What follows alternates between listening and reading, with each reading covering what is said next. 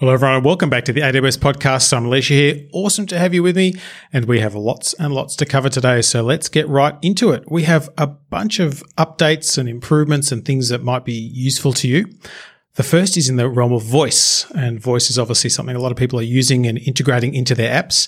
If you have a WordPress blog, you might be interested that there is now an Amazon Polly plugin for WordPress. So this means you can now add text-to-speech capability to your written content. So this means you can embed it on your WordPress site and get immediate access to Polly and have it convert all the content on your site effectively so that people can listen to it on the go and in other ways if they need to, which is pretty cool. Speaking of text, Amazon Polly now supports the new phonation tag. This allows you to create softer speech, or should I say softer speech. And this is part of the Speech Synthesis Markup Language, SSML. Try and say that 3 times fast. And so you can apply this to any of the Amazon Polly voices. So this adds a lot more richness to the communication because, as you know, that when a human being is speaking, they have richness and tone in their voice. And so Polly has some new tricks where it can indicate those types of speech patterns using SSML. Similarly, Amazon Connect, which is our on-demand call center software, allows you to now have SSML support for Amazon Lex chatbots. So if you're using Connect in the US East Northern Virginia region, then you'll have access to Amazon Lex and Amazon Connect services together. Now you can have SSML applying to the Lex chatbots. So again, you can do a lot more modification of how Lex sounds as well. You can also now respond in Amazon Lex using SSML in the text response. So you can use that to pass on to other systems, other engines, as well as embedding into the actual audio response that you may have from Lex. So lots of nuance being added to the voice services there. And if you've been happily building chatbots using Amazon Lex, then some more good news for you. You can now export and import your Amazon Lex chatbot schema to make it easier to replicate your chatbot for development and deployment. So now what you can do is you can export and import it as a JSON file. Now the JSON configuration file will have the structure of your Amazon Lex chatbot. So it has the intent schema, the utterances, slots, prompts, slot types, the whole shebang. Basically what you can do is once you export that schema file, you can modify it and re-import it into the same account, or you can put it into a different account. So this means you can use it for moving through your development pipeline or deploying your chatbot to a different region as well. So this gives you more flexibility in terms of where and how you deploy. Now, one of my favorite services is, of course, Amazon DynamoDB, and it has always supported the very strong set of security controls such as TLS endpoints, encryption in transit, a client-side library for end-to-end encryption, various fine-grained access controls, and now it supports server-side encryption at rest. So this allows you to use the Amazon or AWS Key Management Service, KMS, and it drives encryption at rest fully transparent to the user with all DynamoDB queries working seamlessly on encrypted data. So this is really nice because often when you implement encryption, you add complexity.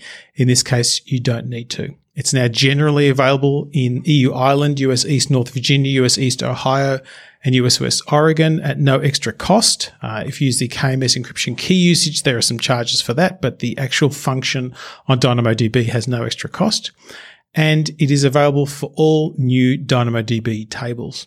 Also, backups of encrypted DynamoDB tables are also fully encrypted. So not just the production version, but any backups you may take as well. And certainly that'll roll out to more regions as it goes. Speaking of new regions, we now have support for the Amazon DynamoDB Accelerator, or DAX, in the Asia-Pacific Singapore region and the Asia-Pacific Sydney region as well. We also now have SDK support for Python, .NET, and support for T2 instances as well. So lots and lots of capability to be able to deploy this cache-based model on top of DynamoDB. And basically, if you have a very particularly read-heavy workload, DAX is a fully managed, highly available in-memory cache for DynamoDB, and it delivers up to a 10x performance improvement. So basically taking you from milliseconds to microseconds, even at really high request rates. So it's something that makes a lot of sense if you're using DynamoDB already and you have a workload that suits it. You should get onto it, and it's now available in far more regions as well. Another service that's really handy to get rid of undifferentiated heavy lifting is Amazon Cognito. This is a user management service that allows you to manage things like logons, validations, metadata, etc. And many customers have said, hey, this is great, except I'm using something at the moment that I built myself or a third-party tool, and I'd like to move across more easily. So now what we have is the ability to simplify your user migration. Essentially what happens is when a user signs into your existing application, Amazon Cognito can check if a user already exists in your user pool. And if not, it lets you call a Lambda function to copy the user profile data from your existing application directory into your Amazon Cognito user pool. And you can customize the steps for all this as well. Now, what this means is you can have a gradual migration process rather than a big bang migration process and not leave any customers behind as you do the user migration process. This is available today in all AWS regions where Amazon Cognito is available, which makes it nice and easy to get your application up and running and migrated. Now, let's talk containers. Lots is happening in the world of containers these days, and it's almost hard to keep up sometimes. But some new features and capabilities that might be useful to you. Firstly, Amazon ECS adds a new endpoint to let you access task metrics and metadata. Now, in the past, you would actually access the EC2 instance that was running your ECS cluster. Now you can query metadata and Docker statistics directly from a HTTP endpoint using a RESTful API call for tasks using the AWS VPC network mode. This makes it very easy for you to query metadata and statistics. Now, this is a new capability, but it's available in a vast number of regions, and it'll grow over time as well. So take a look at the documentation for the best way to take advantage of that. Now, another container-related technology is something called AWS Fargate. Now, this is a technology for Amazon ECS that lets you run containers without having to manage servers or clusters. Basically, Amazon ECS schedules the containers, and Fargate handles the provisioning and scaling of the required compute resources to run them. So makes it nice and easy. So the good news is that AWS Fargate now meets the criteria for ISO, PCI, SOC 1, SOC 2, and SOC 3 compliance, as well as the criteria for HIPAA eligibility. So what does this mean? This means you can now use AWS Fargate to process regulated financial data or protected health information, PHI. So this gives you lots more options in terms of the workloads you use Fargate for. And another nifty change for container-based workloads is target tracking for container service auto-scaling in the Amazon ECS console. So what this means is you can now set target tracking policies for your containerized services directly from the ECS console. This means you specify a load metric. So it could be average CPU utilization, request count per target, etc., and set the value that you want that target to be. And auto-scaling will adjust the number of running tasks for your service to maintain the target value. So rather than using more coarse-grained step scaling policies, this makes it a lot easier for you to get up and running and scaling very, very effectively. Okay, it's time for your regular reminder. If you haven't got your CloudTrail switched on your account, then this would be the time to do it. AWS CloudTrail, of course, logs API calls made to your account so you can see what's going on, who did what and when and from where. And AWS Shield is now integrated with AWS CloudTrail, so API calls to AWS Shield will be reflected in those log files as well. You should always have it switched on all your accounts and just make use of it. Now, if you play online games, no doubt you've come across the concept of game matching, where you sit at the console waiting to be matched into a game. And Amazon GameLift has this capability, which is called Flex Match, which is the ability to dynamically match make people who want to enter a multiplayer experience. Now, there is a new feature available now, which is called backfill functionality. What this allows you to do is basically if you have players that drop during a game, you can add new players in automatically based upon what you want. So you can set criteria around the experience of the player, the location of the player, lots of other criteria. Really, it's a very complex world that I don't pretend to understand. I just play the games. I don't do the matchmaking. But essentially what you can do is you can group players together in a way that gets the best balance of match quality and player wait time for you. Really, really sophisticated, really, really handy way to do it. Available in 14 AWS regions, and it supports all major game engines, including Amazon Lumberyard, the Unreal Engine, Unity, and custom C++ and C# game engines. The other nice thing is that Amazon GameLift has introduced Fleet IQ and Spot instances. And we all know that I love Spot, and this helps you reduce instance costs by up to 90%. So now what you can do is you can place your GameLift queues onto game servers based on player latency, instance price, and spot interruption rates. So what this means is you can choose how and when things are deployed based upon performance, location criteria, and also price. This means you can get big time savings for what you're doing already. So a nice feature to turn on if you're using this already. There have been lots of new service availabilities in different regions. And one thing I've tried not to do in the podcast is kind of give you a laundry list of all the regions that all new things have come out into, because there is a really great infrastructure page that you can look at and see what's available in your specific region. However, it's also worth to mention things from time to time just to remind you that things are rolling out and what's available. We have some new AWS Direct Connect sites in both Paris and Taipei. So these are additional locations that you can use to create a connection between your existing infrastructure and the AWS region or regions of your choice. These direct connect locations provide a really cost-effective way for customers to connect into the Amazon backbone network. Also, inter-region VPC peering is now available in 9 additional AWS regions. Now, inter-region VPC peering is super exciting because when we released VPC peering within the same region, that already revolutionized many of the architectures that our customers would build.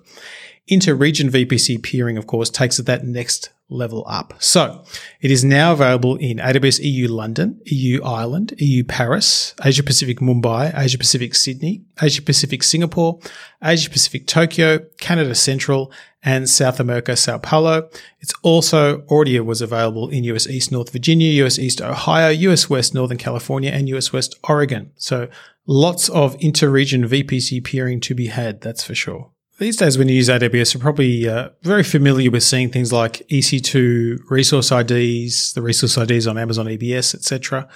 They just sort of swing past your eyes and you just see them and assume they are what they are. Now, the current format is a resource identifier followed by an 8-character string. Well, in December 2017, we announced that Amazon EC2, Amazon EBS, and AWS Storage Gateway resources will have longer identifiers.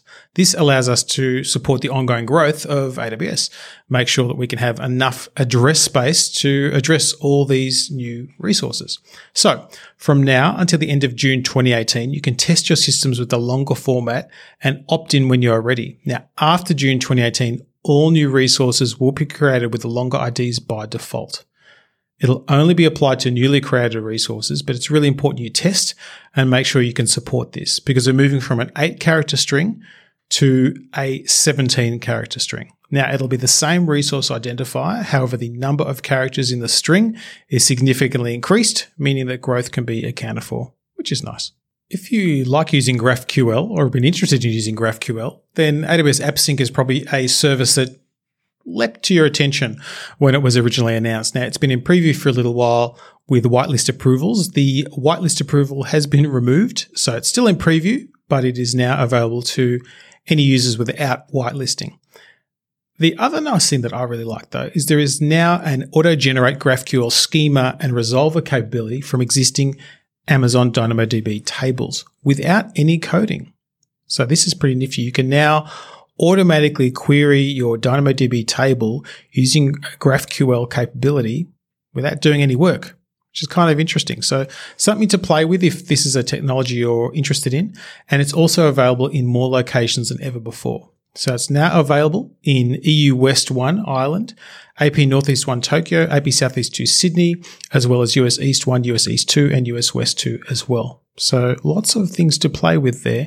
Certainly that integration with DynamoDB, I think, is pretty interesting. Another service a lot of customers use is AWS Config, which tracks changes in your environment. Well, now it supports AWS WAF rule groups. So AWS WAF is an web application firewall that lets you protect your web applications, funnily enough, from exploits. And let's face it, those exploits are getting more, not less these days. So having really good rules is very important to track what's going on in your environment and what you're protecting from.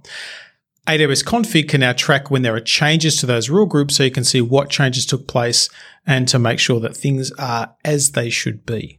And as well as creating your own rules, you should also remember that you can actually purchase product-based rules for AWS WAF.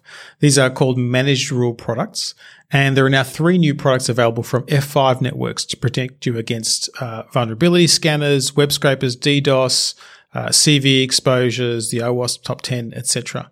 So now we have 6 different sellers who provide rules for AWS WAF. These include F5 networks in Imperva, Fortinet, Trend Micro, Alert Logic, and TrustWave, and 14 managed rule products that you can subscribe to either via the AWS Marketplace or directly from within the AWS WAF console.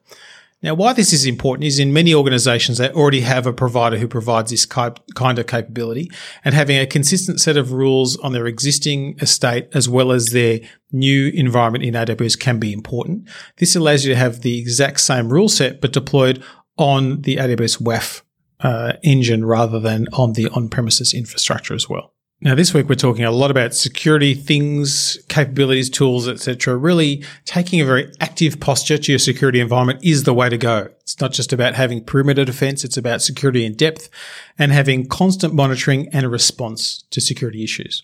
The good news is Amazon Inspector now supports Windows Server 2016. So this allows you to run security assessments for common vulnerabilities and exposures and runtime behavior analysis against your EC2 instances running Windows Server 2016. This is in addition to the other operating system types that are already available. So running Amazon Inspector in your environment is really a useful thing to do because it helps you in real time or near real time track what's going on in your environment and take any actions based upon the latest intelligence we have around risks that are out there. Speaking of security, AWS Trusted Advisor's S3 Buckets permission check is now free, so it's available to everyone. Previously, this was available to people who had business and enterprise support. This will check any S3 buckets that are publicly accessible due to ACLs or policies that allow read-write access for any user. Now, unless you have very good reason for your S3 bucket to be public, it probably shouldn't be, so this check allows you to track it really, really easily and is available for everyone. Question. Have you ever accidentally deleted an IAM role that was involved in autoscaling, only to find that you broke your autoscaling? Well, this is something that happens from time to time. So Amazon EC2 autoscaling now has support for what are called service-linked roles. Now, service-linked roles is a new type of role that lets you easily delegate your permissions to AWS services. And you can read more in the show notes, but basically, unlike a normal IAM role, you can't delete the service-linked role if it's in use by one or more of the EC2's auto-scaling groups. So this helps you avoid that accidental deletion of something you thought might not have been used, and suddenly it is used. This will be enabled in all public AWS regions and AWS GovCloud, and so you can use it straight away. You don't have to do anything, but it's available to you. You can use it the way you've always used it without any change. Of course, if we're talking about auto-scaling, then we're also talking about load balancing, and we're talking about multiple availability zones and all those cool things together. Network Load Balancer now supports cross-zone load balancing. Now, what this means, it will distribute requests regardless of the availability zone with the support of cross-zone load balancing. It allows you to route incoming request applications across those multiple availability zones, and it will look after the balancing at the back end. Sometimes you might not have an equal number of healthy targets in each of the AZs. This will allow you to balance across all of those appropriately, meaning that you don't have to do the monitoring and the fiddling that you used to have to do before to make sure that you get a nice, even approach. It also avoids any disproportionately high inbound requests hitting certain targets rather than the other targets, because sometimes there was some caching of DNS information, etc., going on. Network Load Balancer will now arbitrate that for you and allow you to evenly use all the resource you have behind that load balancer. Another service that takes advantage now of auto-scaling is Amazon SageMaker. So Amazon SageMaker allows you to do a lot of machine learning, artificial intelligence, etc. It's a real sort of democratization of that technology. And one of the nice things is that you can now specify the number and type of instances per endpoint to scale for the inferences you're going to run. Now, if your inference volume changes, so the number of analytics that's taking place by SageMaker, you can change the number and type of instance for each endpoint to accommodate that change. Now, this will happen automatically using auto-scaling. You configure the minimum and the maximum number of instances for your endpoint, and then you select the throughput per instance. Then Amazon SageMaker will monitor your models and adjust the instance count for you based upon the throughput you're trying to get to. This makes it much easier to manage these models in production and also lets you run them at reduced cost if you have a transitive or seasonal type workload as well. So this really brings a very familiar model of auto-scaling to something new for many people, which is, of course, Amazon SageMaker. Speaking of SageMaker, AWS Deep Lens customers can now directly import their models from Amazon SageMaker into the AWS Deep Lens. So this means that you can now deploy much more quickly using a single click rather than a multi-step workflow. So again, this is just about simplicity and integration and making it easier for moving from experimentation into actual implementation. So if you ever wanted to monitor your AWS account activity in real time, well, good news is the real-time insights on AWS account activity solution lets you monitor this account activity in real time. What it does is it automatically provisions all the services you need to record and visualize resource access and usage metric for your AWS accounts. Now, this is a framework that lets you visualize those metrics in real time and allows you to add new metrics rather than trying to do all the plumbing underneath. Of course, delivers as a CloudFormation template. Basically, what it does is it deploys AWS CloudTrail to log your account activity, provides the use of Amazon Kinesis data analytics to compute these metrics in real time, and Amazon DynamoDB to store the computed data. It then also has a customizable dashboard that lets you visualize your activity in real time, and it already supports up more than 60 services. And of course, you can extend it yourself and take advantage of it. So links in the show notes to this, but a very handy service if you want to get into that sort of stuff in real time. Now, of course, we already talked about containers today, so it would be remiss of me not to talk about serverless technologies. And the good news is that AWS Serverless Application Repository is now generally available. Now, what this is a place where you can discover, deploy, and share serverless applications for a wide variety of use cases, which means it's easy to get started and you can also contribute back. There are lots of things already in there, things like stream processing, media processing, logging, monitoring, Alexa skills, and a lot of publishers like Splunk, Datadog, Tensor IoT, and a whole lot of serverless developers all around the world have deployed code into there. So you can take a look at it, see what's available to you. You can publish applications to it, and you can share it privately across your teams and organizations, or publicly with the developer community at large, or even customers that you might support on AWS. It's at no additional charge. You just pay for the AWS resources that you use. Now, the repository is available in US East Ohio, US East North Virginia, US West North California, US West Oregon, Asia Pacific Tokyo, Asia Pacific Seoul, Asia Pacific Mumbai, Asia Pacific Singapore, Asia Pacific Sydney, Canada Central, EU Frankfurt, EU Ireland, EU London, and South America, Sao Paulo. So lots of places for you to do that. Do you use desktops, and do you use applications that run within desktops? If so, Amazon AppStream 2.0 is probably a technology you might have been interested in the past. Well, some good news. It now supports copying of images across AWS regions. So this makes it even easier to deploy to a global audience because you can copy images from one location to another simply and easily with a bit of point and click, which is a nice way to do it. Another new nifty service integration is an integration between CloudWatch Events and AWS Batch. So now CloudWatch Events can use AWS Batch as an event target. Now, what this means is that you can submit jobs into AWS Batch in response to things that have happened or been detected by Amazon CloudWatch Events. Now, this is nice because this makes it very easy to kick off things that need to take place. And what AWS Batch does is allows you to run things at scale very, very effectively with minimum management. So a lot of customers have wanted to drive batch workloads based upon pre-existing conditions. So a file arriving or another set of processing completing. Now you can do it automatically. And the nice thing is because AWS Batch is a fully managed service, it automatically provisions compute resources, optimizes workload distribution, and really figures out what you need to have in place to solve a particular problem rather than having you create it yourself. So it makes it pretty quick and easy to get things going, and they can automatically kick it off with CloudWatch Events. A couple of quick updates for AWS Service Catalog. Now, AWS Service Catalog is commonly used by enterprises and systems integrators and managed service providers to create, govern, and manage a catalog of IT services. So it gives you a very predictable, pre-approved set of things that people can deploy. Now, this service now has a concept called auto tags, and auto tags are tags that identify the portfolio, product, and user that launched a particular product and are automatically applied by AWS Service Catalogs to provisioned resources. This means that you can easily track and see what's going on and is really useful for tying back into AWS budgets or any other sort of post-launch operations that you want to group by tags. The other nice thing is you can now brand your console to deliver a customizable user experience. So the AWS Service Catalog can be changed in terms of the logo and color specifications. You can upload a logo in PNG, JPEG, or SVG. You can choose a primary color, an exit color. You can use a color picker. You can color to your heart's content. Now, I know I am terrible when it comes to choosing colors, so I'd recommend getting one of your UX folks involved and create a really nice Service Catalog dashboard. So let's talk a little bit about storage and about databases and a few other things that have happened in that space. Firstly, if you use the AWS Storage Gateway service, it now has an expanded set of CloudWatch events for File Gateway. This is really useful when you're automating hybrid cloud workflows. File Gateway allows on-premises applications to access objects in S3S files. The fact that you now have links into Amazon CloudWatch events means that you can figure out when a refresh cache operation has taken place between the local cache and S3.